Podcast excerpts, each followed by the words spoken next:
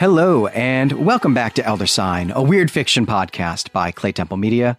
I'm Glenn McDorman, and I am back with another episode in our bonus series where I talk with writers, podcasters, scholars, artists, filmmakers, musicians about their favorite stories. And joining me today to talk about the 1962 Michael Moorcock novella, When the Gods Laugh, is podcaster Jeff Goad. Jeff is the host of the truly excellent Appendix N Book Club podcast. Jeff, welcome to the show.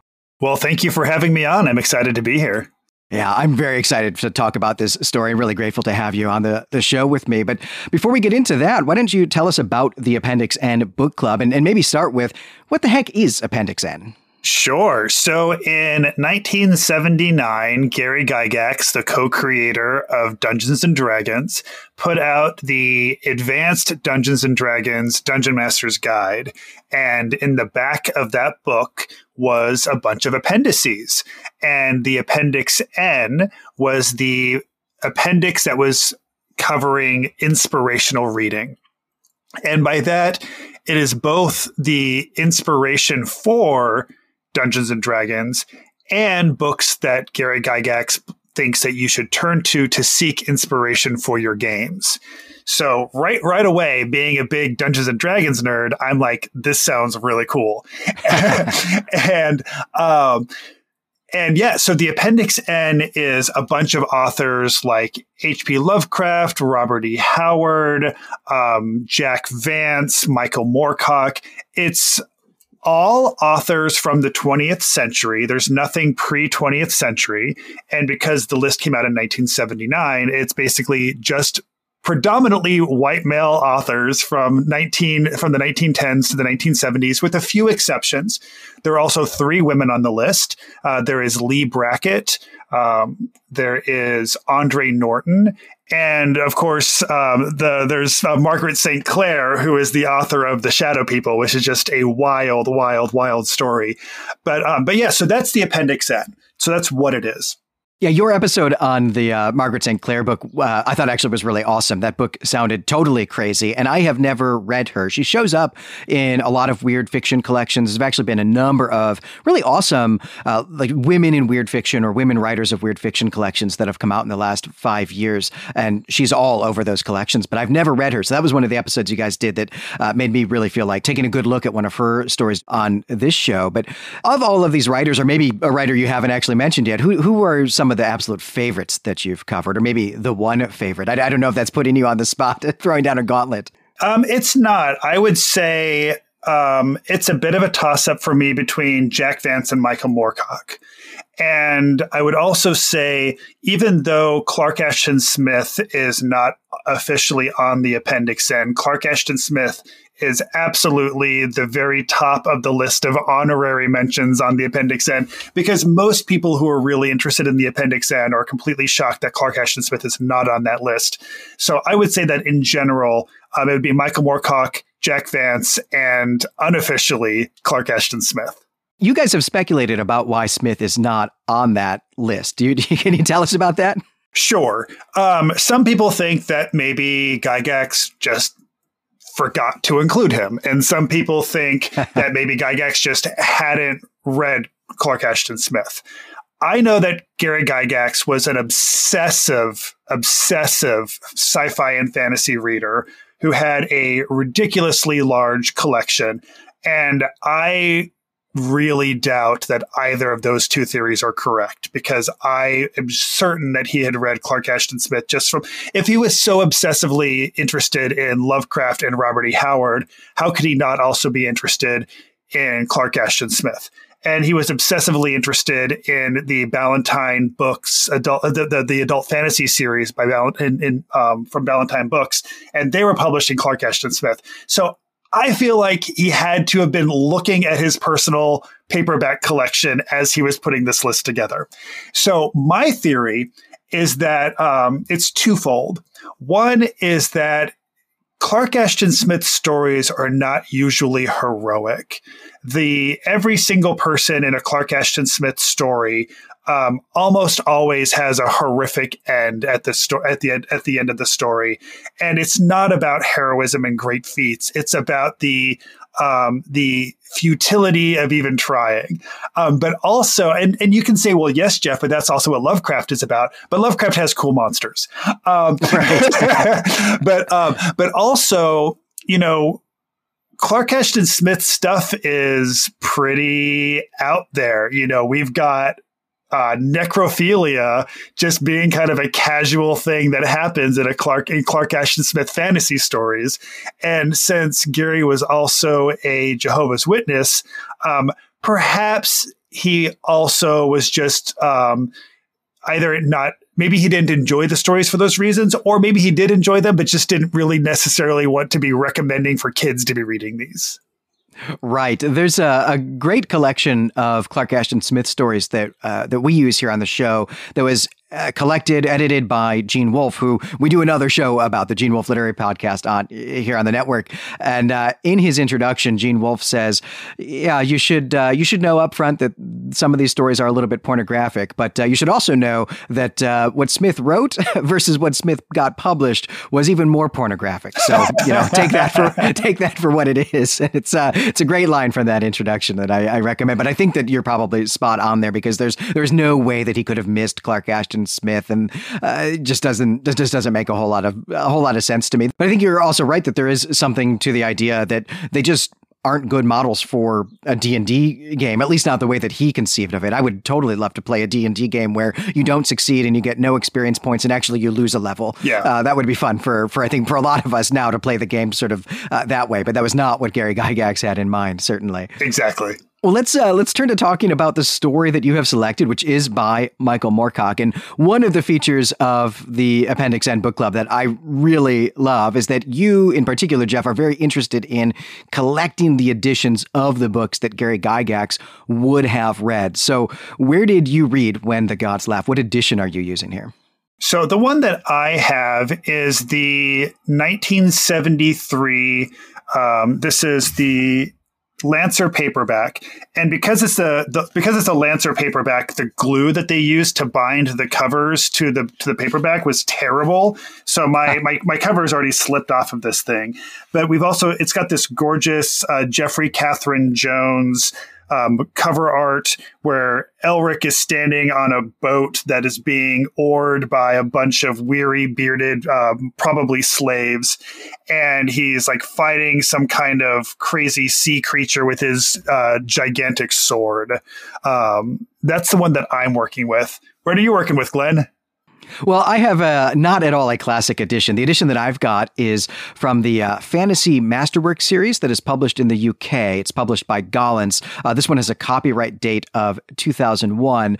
And although this is not, you know, anything that Gary Gygax ever would have seen, uh, it is nonetheless very dear to me because I bought this at the Waterstones uh, bookshop in Leeds in the UK when I lived there uh, for a little over a year, which was an idyllic year. Uh, I was doing my PhD studies studies or part of my PhD studies there. And it was just a, a beautiful and brilliant time of my life. And uh, I needed something to read on a train ride someplace and went down to the bookshop and I thought, wow, you know, I've only ever read one Elric story in my entire life. And here's a whole collection prominently displayed on this bookend. I'm going to get this. And uh, still has uh, some train ticket stubs in it.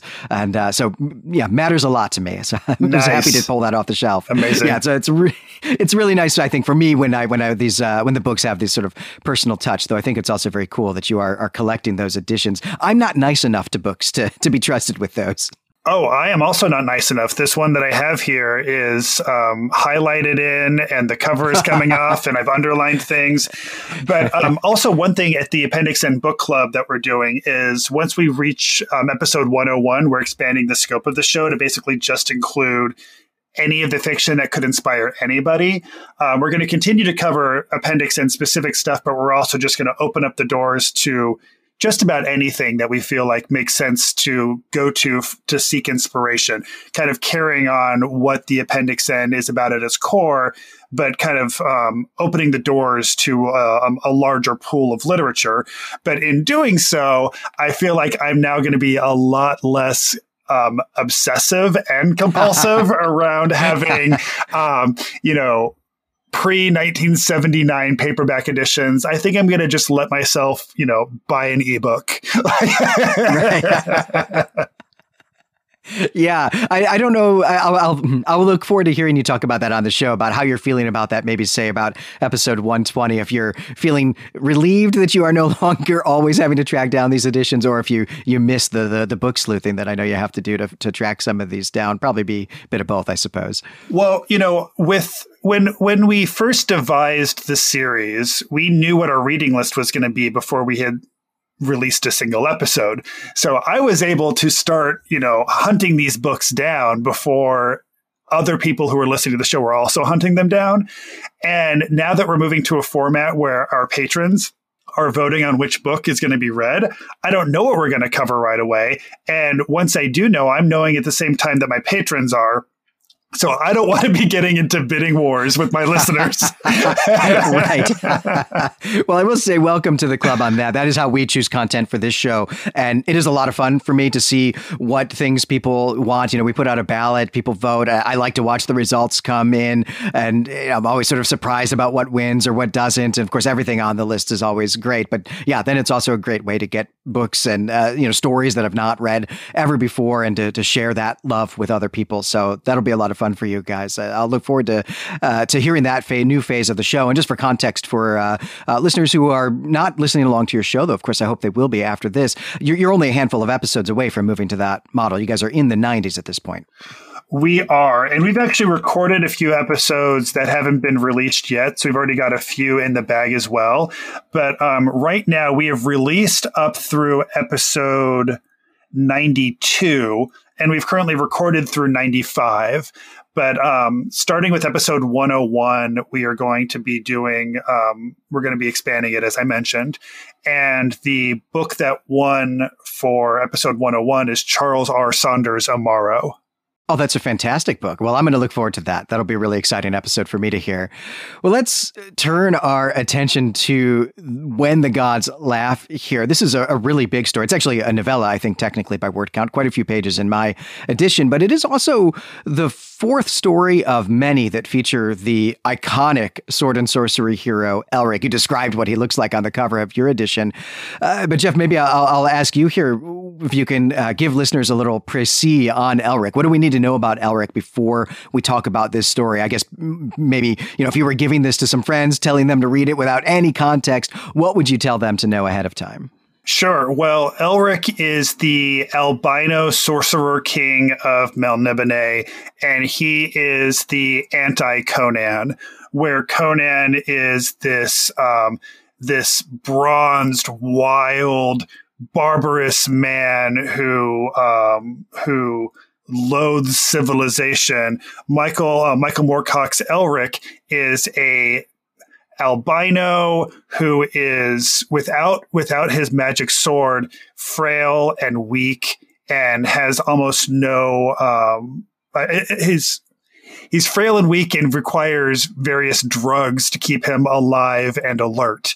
But then once he ends up meeting this this sword, this cursed rune blade, he now like more power surges through him than um, than really anybody else on the planet has at that time. So he be, kind of becomes this like super super powered dude, but he's also just tortured and he's this like super kind of emo goth dude who, you know, he's, he's, he's tortured by, by the life that he's lived, by the legacy of these, um, debaucherous sorcerer kings that he is, um, part of the lineage, you know, and he, uh, in, in the start of his, in the start of his stories, he is uh, the emperor of this dying kingdom, but he doesn't want to be king. Whereas, you know, Conan is the one who wants to be king and rises to kingdom, uh, kinghood.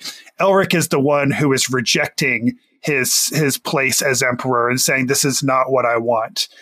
I, I just I love this character. He's just so um, introspective and tortured and it's just it's not the kind of heroic protagonist that I'm used to seeing in this kind of fiction. Yeah, I mean, he really is very much an anti-hero in in terms of his motives, at least, which is something I want to talk a lot about in this story. So, what motivates him to go on the adventure that he's going to have? Uh, this is the first time that I've read an Elric story in well, really almost a decade. That it's been a long time since I, I bought my copy of this book at the Waterstones in, in Leeds. And recently, or at least in the last year or year and a half, I guess, I've revisited something that was very, very, very dear to me in my younger days, which is Dragonlance. I reread the very first Dragonlance book, and wow, Raistlin is uh, very much an Elric model uh, sort of character. I mean, there's some real differences there, but in, in terms of thinking about their their frailty uh, and their, their you know sort of their, their physicality on mm-hmm. the on the within the story, very much, uh, Raistlin is very much drawing on Elric, though Raistlin, of course, is ambitious and and wants power, whereas Elric, uh, you know, I think you said emo, right? He's definitely full of ennui. You do definitely have the sense that um, he's going to start a, a, band any day now and just sing songs, uh, maybe use, you know, convert Stormbringer into a guitar, which I would read that book for sure. Absolutely. And, you know, Stormbringer, um, for those who don't know Elric, is this um, this chaotic black blade that when it strikes you and kills you, it eats your soul. So you just, you cease to exist. There is no afterlife for you. But while it is happening, you are very aware of the fact that the very essence of who you are is being decimated by this blade. So it's a truly horrific experience to be slain by Stormbringer. And in the very first story that Michael Moorcock ever wrote about Elric, which is the story that immediately precedes this story, um, he ends up in a rage where he's having a big fight with a bunch of people. When the battle is over, he's still fighting and he ends up killing the love of his life, Cymoril, who is also his cousin, but whatever. we all have flaws. We all we all have flaws. And yeah, that's where we're going to meet him in this story. Before we get into doing the synopsis, though, I just have to say, yeah, Stormbringer is freaking cool. Yeah, uh, I do a Gene Wolfe podcast in addition to this podcast. Uh, Book of the New Sun is an amazing fantasy series, and Terminus Est is a really cool sword, but. Stormbringer is probably the coolest sword in fantasy literature. Agreed. Well, now that I have aired that, and we'll see how many angry emails I get from our Gene Wolfe fans here, though. You know, I'm I'm up for it. I, I will look forward to that conversation. But let's uh, let's give a little synopsis of this story before we get into to talking about uh, what we love about it, and maybe ask some questions about the particulars of the story as well. Uh, this is a big story, as I said, so I'm going to try to give a very brief synopsis. But we are are nothing uh, if not uh, unable to be brief at all here on the podcast network. So we'll see. I, you know, no one hold the timer is what I'm what I'm saying here. But uh, the story begins in a tavern. Elric is drowning his sorrows. Uh, we've just heard why, what it is that he has to be sorrowful about. When he is approached by a woman named Shaarilla, uh, she is not human. She's a, a member of a winged humanoid species, though she herself does not have any wings. And this is uh, a condition that she considers to be a deformity. And this is going to turn out to be her primary motivation. And what Shaarilla wants is to enlist Elric's aid in her quest for the Dead Gods book. That's a, a proper noun there. And this book is exactly what it says on the cover. It's a book that used to belong to some gods who are now dead, uh, the old gods, uh, these are known as. And allegedly, this book contains all sorts of uh, secret knowledge and magic, but it's not even really known if this book still exists. I mean, the story is that the old gods threw it into the sun, though there is another story that some other group of gods, uh, dark and unknown, saved the book and have hidden it away. And, and that is going to turn out to be true. But why bother, right?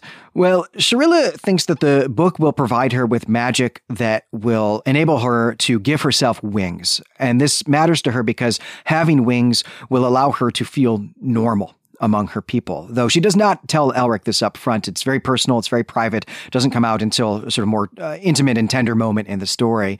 But Elric wants to find out if there is any real order or purpose to the cosmos. He's full of maybe not quite cosmic horror, but but cosmic ennui, maybe is the way that I would put that. He doesn't see any meaning to life, and certainly not any meaning to his suffering.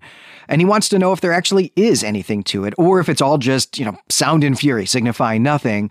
And for him, this is really framed as wondering whether there is an omnipotent and omniscient God above all of the petty gods of law and chaos who he knows are definitely real and who are locked in an eternal struggle with each other. Now, this story here, right? We, we framed this at the start, Jeff, about how this is not a Conan story, but this is also not a Lovecraft story. So this is not a story about scholars trying to find a lost book. Mm-hmm. Uh, there's not going to be any visits to libraries, no dead languages. There's none of that sort of thing. This is a sword and sorcery adventure. And so the element that is new, the element that's going to let Shaarilla and Elric find this book that others have not been able to find, is that Shaarilla has a map, uh, or at least she had one. And so they're off. And along the way, they have some random encounters. I'm just going to gloss over those because this is attempting to be a synopsis and not a recap. I also have questions about them for you, Jeff. So we're definitely going to get to them. But after some of these random encounters, they do pick up a third companion. Uh, and now three of them, uh, after these encounters, they, they all come at last to the Dead Gods book. And this is in a, cave that has a very large lake in it that they have to get across. And then they have to confront the god of entropy who is guarding the book. But he's just a minor god. He doesn't really care all that much about anything, it seems, and, and maybe isn't even actually allowed to stop them at this point. That's actually a question that I have about uh, what's happening here in the story. But at any rate, he's quite helpful. He shows them how to get into the castle where the book is held. And that's it. The quest is over. They are all now going to get the knowledge that they seek, the knowledge that will heal them and let them participate in the world the way that they want to. Except, not really. The book is at least 300,000 years old, and when Elric picks it up, it just crumbles to dust. And the story ends outside the, the cave now. Elric is angry that Shaarilla gave him hope, and he leaves her at the mouth of the cave to fend for herself while he and their new companion go off, you know, perhaps and presumably to have another adventure together. So big story, a lot going on here. But I, the question I just want to use to, to kick us off here, Jeff, is of all of the stories in the universe, why did you pick this one for us to talk about? Well, part of it had to do with me looking at what you've covered already and what you haven't. And um, as I mentioned before, I'm really interested in Jack Vance, Michael Moorcock, and Clark Ashton Smith.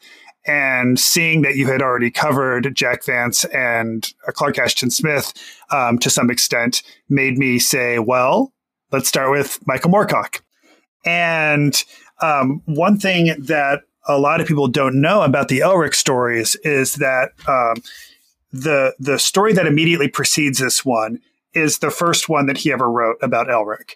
And Elric dies at the end of the second collection of short stories that Michael Moorcock wrote. And he had and he had planned for that to be the end of this character. And that final story where Elric dies is incredible. And it's the only thing that I've read in the appendix N that actually brought tears to my face. I cried while reading that story. Um, but um, his fans, of course, were like, um, excuse me, like, we don't want this person to be dead. so ultimately, um, he ended up writing a, a ton more Elric stuff, but it all takes place prior to the thing that we're reading today. And the reason why I picked this specific story uh, for us to cover here is because it's it's not necessarily one of the major stories where Elric's Elric's personal tale is being told. It's just a really great example of how this character can be used to tell a really cool sword and sorcery tale um, while also completely subverting sword and sorcery and what it's about. Something that always fascinates me so much about Uh, Elric, about Conan, it's about what Lovecraft did, Clark Ashton Smith as well, and, and frankly, even like Sherlock Holmes, right? Any of these stories that have iconic heroes or are taking place in a, a sort of made up world with different sets of ad- adventurers is the fact that none of these people had a real impulse to write these stories in order. They would just write a story and then come up with another story idea and say, okay, but how do I fit that in if I even want to? How do how do I fit that in with what I've already written, which is just so alien to the way that I think we certainly as consumers of literature, uh, speculative fiction literature want today, but also just of, of how things are, how, how creators are going about their business when they're inventing worlds or inventing iconic characters. There's a real sense that stories need to be, need to be told in order. And I actually really like it better this way, I think. Well, I also think part of it is it's, um, you know, authors are a product of the formats that they're working within. And initially, people like Robert E. Howard were working in pulp magazines. And when you're working in pulp magazines, you just tell like a really cool story and it's a short story. And if you like that character, then you return to it. And maybe you're going to write about something that happened later in that person's life. Maybe you'll write about something that happened earlier in their life. But because it's in a magazine format, um, you know, we're not getting these like epic, um, you know, young, young man to, you know, uh, the end of the world or to you know saving the end of the world. You know we're just getting these like little snippets of their lives.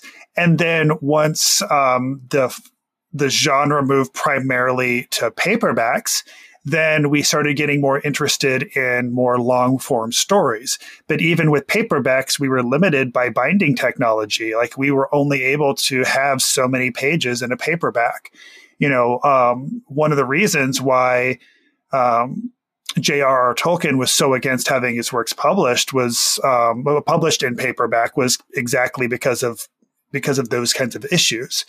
Um, but then as it got better, and by the time we got into the 80s, we started being able to publish, you know, 1200 page paperbacks, then suddenly what we were looking for as consumers also changed, and what authors were looking to do also changed. Yeah, absolutely. Something you guys have been doing uh, on your show is the Chronicles of Amber by Roger Zelazny, mm-hmm. where this is real clear and and kind of at the cusp of this, right? These are all being published in the 70s and have real interesting publication histories in that some of them are actually published serially in magazines before they uh, before they hit the the book market, the mass market paperback mm-hmm. market. But even when they do, right, they're in these sort of 200 page ins- installments where today all 10 or maybe let's say the first five and the second five of those books would be published as complete stories right if they were going to be published today. And so and, and in fact are right? Now now you just if you want those uh, you know especially i guess now that you're letting yourself off the hook for, for tracking down uh, the editions that gary gygax would have read right? That uh, if you're going to get that today you're going to get that in a single bound volume like that because yeah that is what that is what consumers want today. But i i miss these days though of course you know the good news is they're still there. I can still get them. I can still go read these stories and and it's great to have uh, have variety and have alternatives. But I think this is a really fun mode of of storytelling because it creates also these constraints, right? When you're thinking about what's the story I'm going to tell next, how do I fit it into what I've already done? For me, that seems like an interesting, just a creative writing prompt to give yourself, rather than to you know set yourself the task of mapping out a, a million word, ten book series of progression fantasy, which may, is a challenge I would balk at for sure. Absolutely. You know, it's like I, I I adored the Song of Ice and Fire books, but also there were t- times where I'm like, do I really need to spend hundred pages with Brienne while she's walking through the woods? You know, and the, the short answer to that question is no, I don't. Uh, it's like let's just skip to the, the to the exciting, interesting stuff. Right. Well, this story as well has maybe some of that in the sense that the the obstacles in this story really very much feel like D and D random encounters to me. Right. That they're they're in a tavern. They need to get to someplace else on the map of this fantasy world, and in between there are some landscapes that are prone to having monsters, and so they encounter you know monsters of a of a sort on their on their way. But those adventures are not necessarily in really linked up with what the ultimate goal of the of the story is right? Finding this this book. They are a little bit in the sense that we eventually learn that actually the god protecting the book has kind of sent these things after them. And also these give us some moments where we get to have elric and Shaarilla talking to each other. This is where we get some of their backstory and learn about their motives and so on. But the adventure itself feels very random and disconnected in that sense. Uh, at least that's how i felt about it uh, yeah, absolutely. And it's also where we meet Moonglum, and Moonglum is Moonglum becomes Elric's right hand man for the whole rest of the series. He's in every single story from this story forward. He's um, a really uh, kind of essential component to Elric's misery. This kind of um, goofy, sardonic sidekick. Right. and you know, one thing that um, is clear about the clear to me about the stories written later that happened earlier in his life is because the Moonglum was such an important balancing character to Elric that Moorcock was constantly trying to find other characters to provide that same kind of balance for him. Um, but yeah, the, the, the, their encounters are not necessarily, you know, story advancing um, in the sense that the, the the battles themselves aren't, but they are in terms of character development and character understanding. You know, um, Moonglum is brought in, and we we learn a lot about Moonglum's personality through the way that they these characters interact with these um, with these encounters. And also, it, the stakes become clearer for us as readers because of these encounters. Absolutely, that's true. I actually really quite enjoy these encounters. I just, but I do think that if I were gonna, you know, if, I don't know, if, if, Michael Moorcock were in a writing group that I was in, the note I would give would be to, you know, make these obstacles seem a little more directly relevant to the ultimate objective. Mm-hmm. Though I don't know that that, you know, he doesn't need my story notes for sure. But you can also see very clearly, right, like that, that this sort of thing clearly influences what D&D is all about. I mean, even just like the very idea of uh, of a random encounter. But what are, what are some other places where you see this story uh, influencing D&D? Well, the most direct thing is alignment. Um, you know, in original Dungeons and Dragons in the 1974 um, three booklet brown box version of Dungeons and Dragons, which was the first version of it, there were three alignments law, neutral, and chaos. There was no good, there was no evil, there was no nine axis. It was just the three. and that is something that is um, so alive in this story. And, you know, Moorcock's not the first person to, to, to explore this. Um, Poul Anderson um, was exploring this in The Broken Sword and to some extent in um, a three what is it uh, three hearts three lions thank you yes three it? hearts and three lions but it really becomes like palpable and cool and really really interesting in the hands of michael moorcock at least in my opinion there's this thing on page 65 of my edition that i just thought was so cool and it says um, it is believed by many sorcerers and philosophers that two forces govern the universe, fighting an eternal battle, Elric replied. These two forces are termed law and chaos. These are values supposedly set above the qualities men call good and evil. The upholders of chaos state that in such a world as they rule, all things are possible.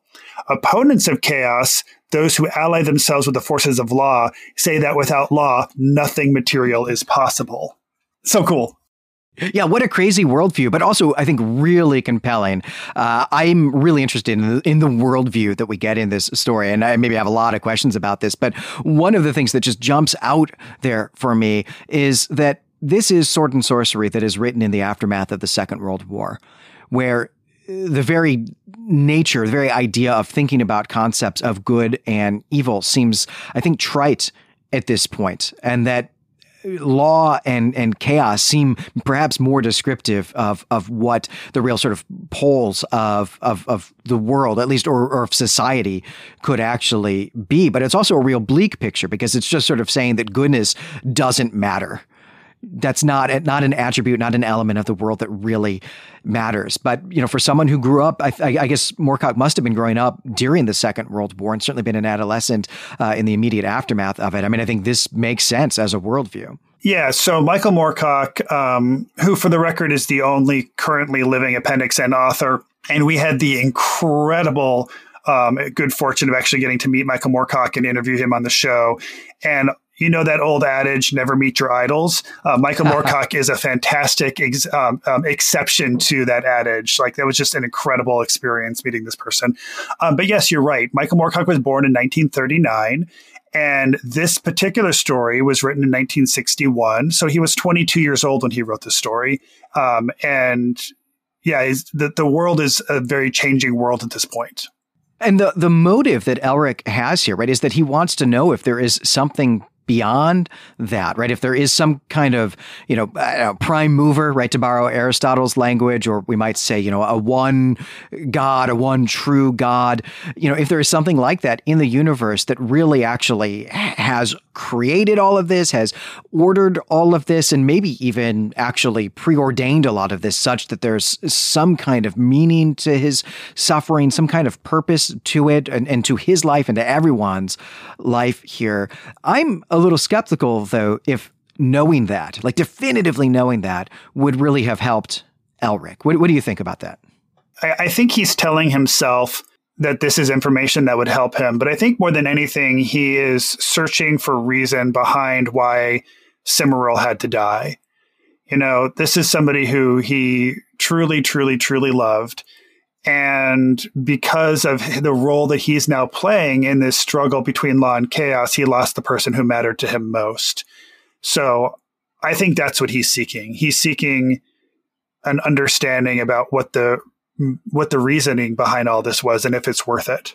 Yeah, I, I agree completely, and it, it is commonplace, and uh, it, and it is commonplace, right, to ask this type of question. I suppose we, we tend to maybe package this as the, the simple question of you know why do bad things happen to good people, and and especially why does that happen if if, if there is a God, right? If God has created the universe, God has created us, why do bad things happen, right? This, this is called theodicy uh, in theology and philosophy, right? The problem of, of evil. Why does evil exist in in the universe? Because especially if you're thinking in, a, in terms of a, an omnipotent monotheism, there's the question of, or, or there's the the two options are that either God is not actually omnipotent, or God is permitting these things to happen and possibly even designing them. And those are, I mean, that's a cosmic horror right there, to, right? To, to suffer a kind of loss or, or be involved in a, a tragedy and then to kind of be faced with that question for the first time. There's not really any coming back from that. And searching for the answer, I think, is really important.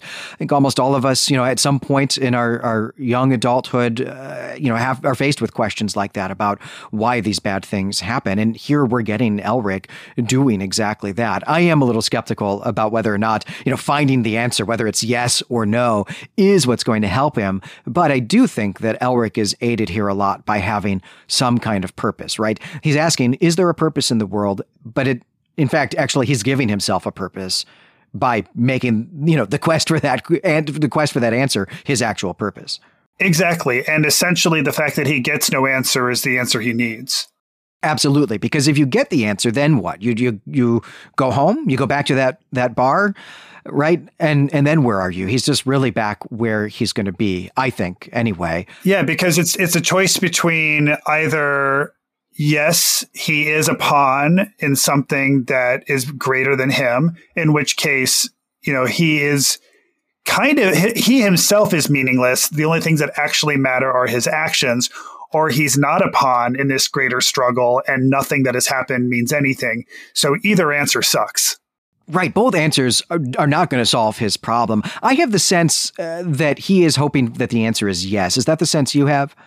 That the answer is that that yeah, that he's a pawn essentially. That there is someone out there. There is a, a prime mover, a one god. There's something above law and chaos that is ordering things. He's a character who goes back and forth with wanting to be a, a, a, a player in the paths that fate has placed him on, and somebody who at other times who fights against it. Um, so I feel like it changes a lot from day to day for him. I think this is a constant struggle for him. Does he want to be this person who whose actions can change the world? Like, yes, that sounds really exciting and amazing, but also no. Like, I want to be a person who can have um, an authentic life that like is full of meaning and and love. Um, but he he can't have these things. And that's one of the things that I really love about the Elric series is that one, you know, that's I think the experience of a real person is that you know we don't necessarily have this kind of consistency in what we want from day to day or you know year to year certainly, And as the conditions of our life change, we might want actually to have a different answer to this question. I think right now, where he is dealing with the fact that he has killed his his love, and he wants to be let off the hook for that. That that seems to be what he's looking for the most. He wants to be told that you're just a pawn in this thing, and so that wasn't really you. There was a greater purpose to that, because here he's looking about you know the bad thing that happened is something that he's responsible for, not simply something that's accidental, something that happened, uh, or, or I guess it is accidental, but something that happened to him rather than something that he was an agent in. But but that pendulum is going to swing the other way at some point, and he's of course going to, uh, like we all would, perhaps want the answer to be a little bit different there. But one of the other things that I really love about the way that this gets portrayed in these Elric stories is that ultimately Elric becomes kind of the answer to this question for readers. And uh, I don't know if you're familiar with with this. I don't know that this is a reference you guys have ever made on on the Appendix N, Jeff. But the the TV show Angel, the uh, the spinoff from Buffy the Vampire Slayer, which is a great weird fiction show. It's a cult detective show where the the main character is a you know vampire who is a, a detective, and ultimately the worldview of that show, the, the catchphrase is "When nothing we do matters, all that matters is what we do." And I think Elric really embodies that. Uh, yeah, I'm a I'm a big Buffy Angel geek, and I've watched both of those series multiple times. So that's that that warms my heart to hear the reference. uh, but yes, absolutely. You know, and um, in in taking, I, I think the, a good way to understand who Elric is from a literary perspective is this like killing your idols thing, where Michael Moorcock loves Conan, wants to write Conan stories, but also wants to completely, you know, murder the legacy of Conan and completely rewrite that and, and, subvert it. You know, and Conan is somebody who he always knows what he wants. Conan is never floundering for um, an explanation. Um, Conan knows what he wants and he goes after what he wants.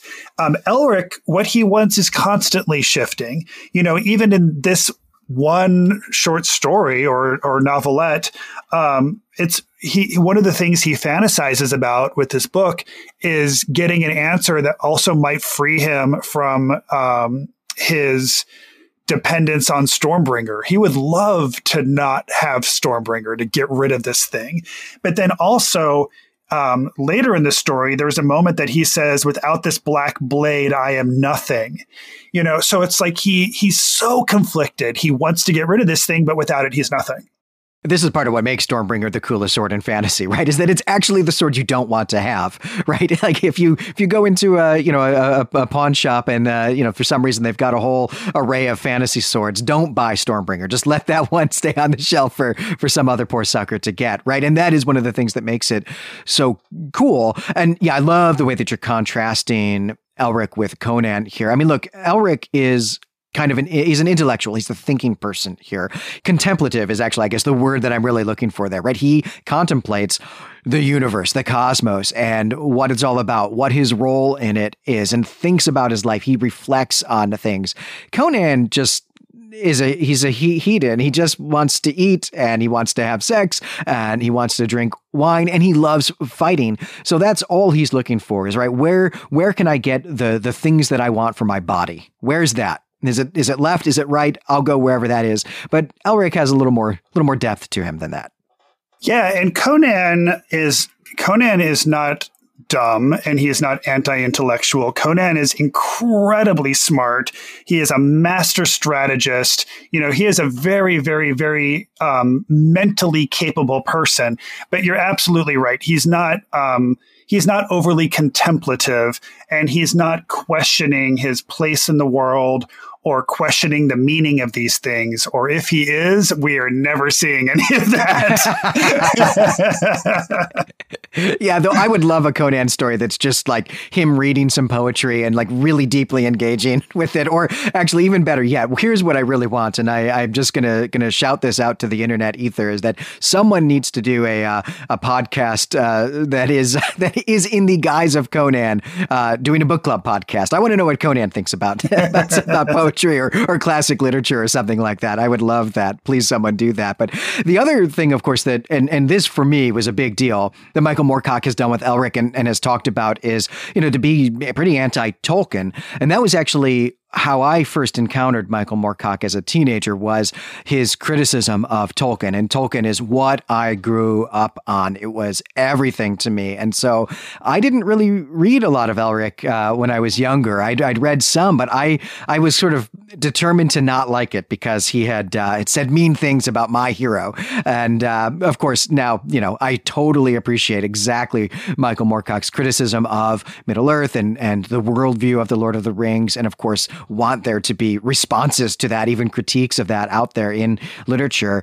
Uh, and, uh, and, and I think Elric does a great job of that as well. I agree. One of the things that we've talked about on the show that we've that I, I personally find fascinating is how you know so much of the rise of what we think of as fantasy now is directly the the inheritance of um, t- uh, Tolkien's Fellowship of the Ring and Lord of the Rings series.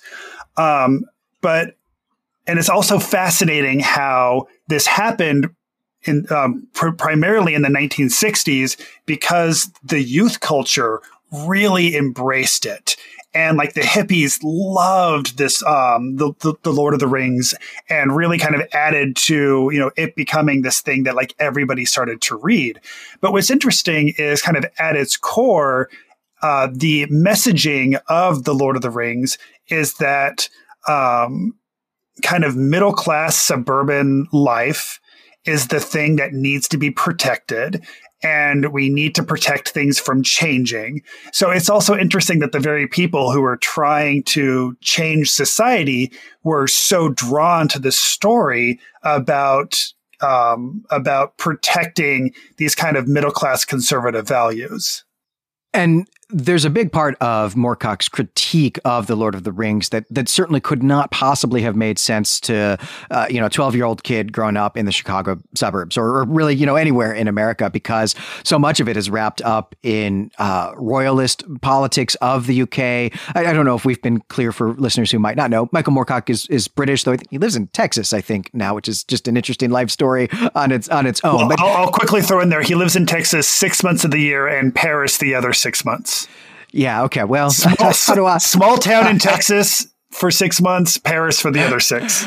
Uh, how do I get that life? I guess the answer is invent an iconic sword and sorcery character. So I'll see if I see if I can get on that. But that's amazing. But that's a huge part of the context for the critique of the Lord of the Rings that I think is definitely spot on because a huge part of the worldview there, which is maybe not something that Tolkien necessarily would have been advocating for so much as he is writing essentially medieval literature fan fiction, and something that is very much a part of medieval literature is, of course, this idea that the the the peace and the prosperity of the realm, eh, or you know, you're the place where you live, is dependent on the moral character of the the person in charge, right? And that is an inherently royalist, inherently you know pro monarchy uh, worldview there that Moorcock definitely in the the critique that I remember reading as an as an adolescent really uh, bristled against, and we can see that in the character of Elric, who although I find him really compelling, is definitely like I'm not going to vote for him. well, he's he's not running, so don't worry. Right, exactly.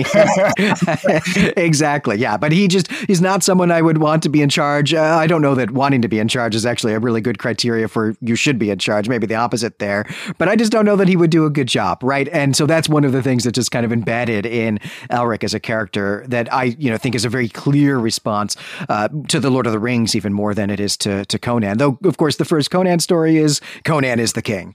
Well, I will say if you were living in Melniboné, you might want to have Elric as your emperor because one of the reasons why he is an outcast amongst other Melniboné Melnibians is that um, he is nowhere near as um, cruel and doesn't delight in the tortures of his subjects the way that right. Melnibonéan nobles are expected to.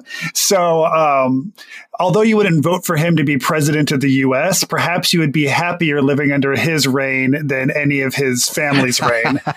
yeah, fair enough. It is it is indeed all all relative, but uh, I don't know. I guess since I'm ranking uh, things that appear in fantasy stories, I'm just going to go ahead and say, yep, Stormbringer, best fantasy sword. But you know, Aragorn. Like I think if I had to pick someone to be the king, I would be it would be Aragorn. And actually, I bet Conan as king was great. I'd be I'd be down with King Conan. Yeah, Conan actually was really great. And, and although I was describing him as not being intellectual, which I will stand by, that he is not that type of a thinker, though you're right that he is extremely intelligent and very clever. The first scene that we get of Conan is him reading. He's just doing the paperwork of his job. He takes it very seriously and yep. actually is quite competent at it. I think there's three short stories and then the um, uh, the one full length novel that Howard wrote, uh, you know, in the Howard uh, uh, versions of Conan stories anyway, right? There's sort of four stories where he's king, and he's doing a great job. He is, and he's also doing things to lift up the poor. And because of that, the merchant class is turning against him, and now the merchant class is um, kind of working in the shadows to make the people think that Conan is this like horrible invader who's like ruining their lands. Uh, and huh, there's some interesting uh, parallels yes. to real world politics. There are. There's actually, I think, uh, a, really great article. Perhaps someone has written it. I was about to say that that, that could be written. Maybe someone has written it uh, about the uh, the political philosophy of the Conan stories. Mm-hmm. Um, and you see it very clearly in these stories where he's the king, but it does show up in some of the other stories as well. And uh, I should say too that that we are uh, Brandon and I on the you know regular episode of the show going to be doing a Conan story, which is is not the first Conan story Brandon and I have talked about, but it'll be the first one that we're airing here on on on Elder Sign. It is not one where he is king and does not have a whole lot of political philosophy, but does have some some some other interesting uh, components of Howard's worldview. There, I'm excited to cover that story. Brandon and I will be recording that actually in just a few weeks, though it won't air for a few more months uh, till after this one. But so setting aside, you know, sort of Elric kind of writ large, I was also really interested in the character of Shaarilla in this story, who I don't think we ever actually meet again. Is that right? No, yeah, we don't encounter Shaarilla again. I don't think. So what what do you think? It, it does happen next in her story, right? Like if, if, if the prompt was go write a, a, a sequel to this story from Shaarilla's perspective, what does she do now that she's just been left by by Elric and Moonglum outside this cave? Oh gosh, I don't know. So um, clearly, she is um, she was capable enough to to go from her lands um, and seek Elric, who I believe she said she'd been seeking for months. And Elric makes a comment about how, like, wow, that's impressive that somebody as beautiful as yourself has just been like walking around the the the wilds of the world adventuring essentially for as long as you have. Uh, so she seems like she's very capable of taking care of herself. Um, so I think, and, and, especially knowing that most of the bad things that were happening to them were happening to them by design to prevent them from getting to where they got. Um, so I would like to imagine that she was again capable enough to get back to where she was going. But um, whether or not she got her wings or not, I'm guessing she probably didn't. Um, I'm guessing she had to go back to her homeland and just kind of deal with the fact that although she's considered beautiful in other places, um, but considered non human as well, uh, she is considered deformed amongst her own people. I mean, just what a compelling character that is. Just like right there, right? Give me that pitch, uh, you know, and I'm I'm on board. I want to read a series of stories about that character who's who's got that internal struggle, uh, faced with uh, these these interesting cultural and social circumstances, but who also uh, can fight some monsters if she wants to. And uh, I really would love if someone picked that up. Uh, maybe not necessarily Shaarilla. I guess uh, he's. I guess you know Michael Moorcock still has the copyright on that, but but something similar to that. I would love to read a, a story about a character with this kind of background. But one of the things that I think is also super compelling about Shaarilla is that she's not human. I'm really intrigued by this uh, this species that she's a member of. That this humanoid species that have wings. Their kind of uh, evolutionary history uh, shows up in this story. One of the uh, um, random encounters that they have, though this is actually once they're in the cave, are some winged apes. And Shaarilla says that, you know, th- those are a sort of related species to hers. And she says it in this way uh, that that suggests that although, you know, she's humanoid, that the evolutionary story of her species and humans they're not really all that related to each other that the the taxonomical you know structure there goes back much further than you would expect and i'm just interested in that from a world building perspective as well yeah, and the um, Melnibone, the Melniboneans, they are also not entirely human themselves. Right. And there, there are actually some really interesting features of the world that these Elric stories take place in.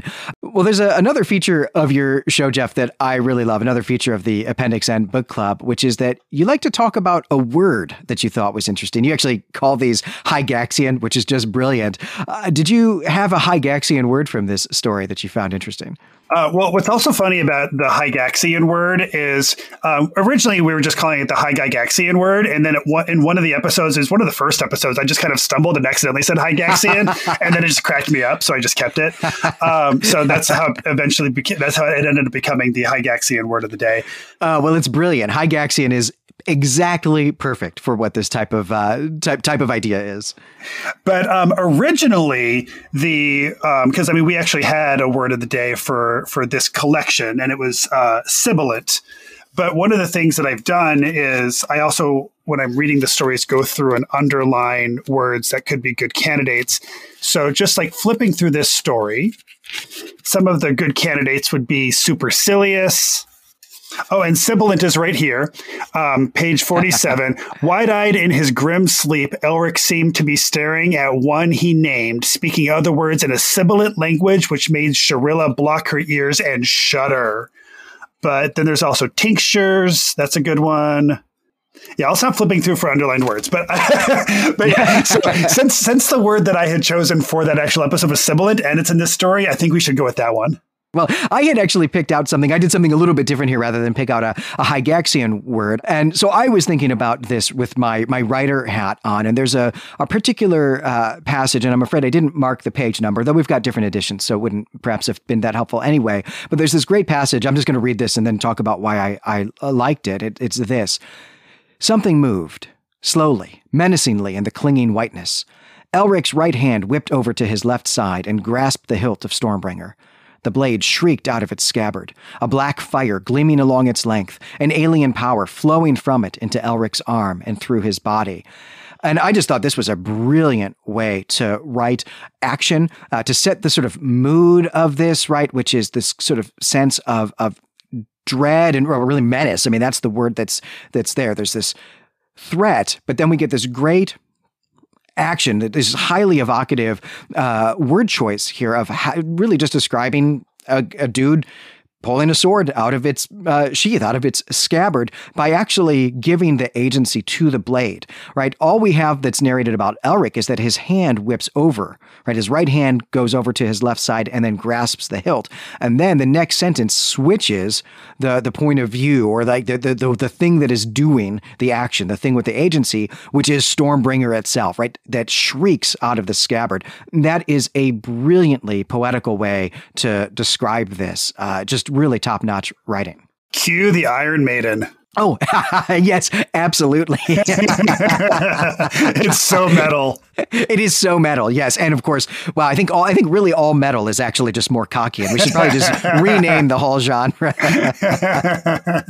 there's one more thing that I just I wanted to underline. Um, so it would be great to just kind of take a second to look at that. But um, you know, here we have Orunlu, the keeper, who's you know, as you mentioned before, who's like kind of the person who's guarding this book. And when he asks Elric why he's seeking it, he says, you know, I'm seeking it to, um, I seek truth. And his response to that is, there is no truth but that of the eternal struggle and I just think that that's also really a, a powerful message to kind of sit with. And I think it's also kind of the his uh, Moorcock's world building thesis. I, I, agree, and I think even this actually goes back to this uh, bit of angel that I was stealing earlier, right? This idea that when nothing we do matters, all that matters is what we do. The idea that that it's you know striving for things trying to do things is what matters from from you know the perspective of us as humans but then also looking at this from the perspective of these you know these gods of of law and chaos and their struggle right? Seeing the world as kind of this this clash between these two forces of of order and entropy or chaos and and law.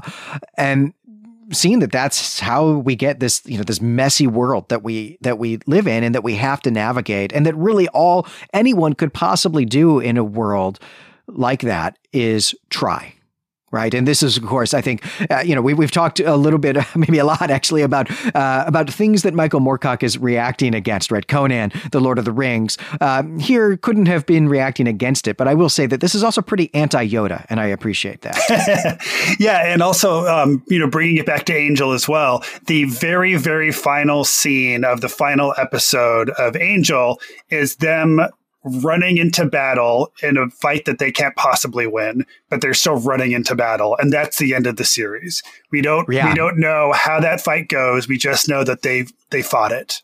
Right, and that's all that matters. I mean, that's that is the theme of the the whole you know all the five season arc of that show is exactly that. That is perhaps my favorite moment in in all of television, and I think actually really is sort of my worldview. I mean, to me, that's like a sermon right there. That is inspiring to me. You know, to go out into the world and and to do uh, to do my best and to to think that it is the the striving that matters and not the the ticking off of uh, of accomplishments there. And uh, I find that here in these Elric stories as well, or at least certainly this one. And uh, I really, I really appreciate that. I think this is a pretty moving story, and um, and and pretty intense actually for a sword and sorcery story. There's a lot of emotional intensity here, and I think also some real philosophical weight uh, that is just really excellent. Agreed. Well, I guess that's a pretty good way to lead me into saying thank you so much for picking this story. Yeah, so thanks for picking this story, Jeff, and, and thanks for for guest hosting with me today. Yeah, it's been a it's been a real pleasure. I'm really glad to get to go back and revisit this story that I really enjoyed reading the first time, and it's been fun chatting with you about it. Yeah, and of course you have now uh, opened the floodgates here of uh, of Michael Moorcock, and uh, that's going to be really exciting for us to just get him into the, the rotation of the show. And and I would love to continue this conversation with listeners. So if you're interested in that, if you will have things to say about this story, and I'm sure you do, we actually get a lot of emails about please do Michael Moorcock. Uh, please drop by the forums at claytemplemedia.com, or you can come by our subreddit and uh, let us know what you thought of this story or anything that we had to say about it. And also, please be sure to check out the Appendix N Book Club podcast. It's uh, an amazing show, and I'm sure that you've you've uh, you've heard that here. Uh, Jeff, where else can people find you on the internet to, to keep up with what you're doing? Well, I personally recently dropped off. Um, I, I, dropped off of social media. I deleted my Twitter, my Instagram, my Facebook, all of that. So I'm no longer on social media anymore. But the Appendix N Book Club you can find on Twitter. We've got um, we've got a, a, Twitter account there. Uh, we've also got a page on MeWe. Uh, most of you are listening are probably like, "What the hell is MeWe?" Um, and it's just it's a social media platform that a lot of people, a lot of gamers, uh, RPG gamers went to when Google Plus folded because G Plus was actually surprisingly a big hub for for gaming stuff. Um, so we're over there as well. And if you have any questions for us or want to reach out to us, you can send us an email at appendixnbookclub at gmail.com. All right. And Brandon and I will be back on June 1st with the first of two episodes on Rappaccini's Daughter by Nathaniel Hawthorne. And then later in the year, we are going to be taking a look at some more sword and sorcery. I did mention we're going to be doing a Conan story by Robert E. Howard later this year. We're also going to be doing some uh, Fritz Leiber, be our first uh, Fafhrd and Grey Mouser story as well. Very excited for those things. Uh, but until then, we greet you and say farewell.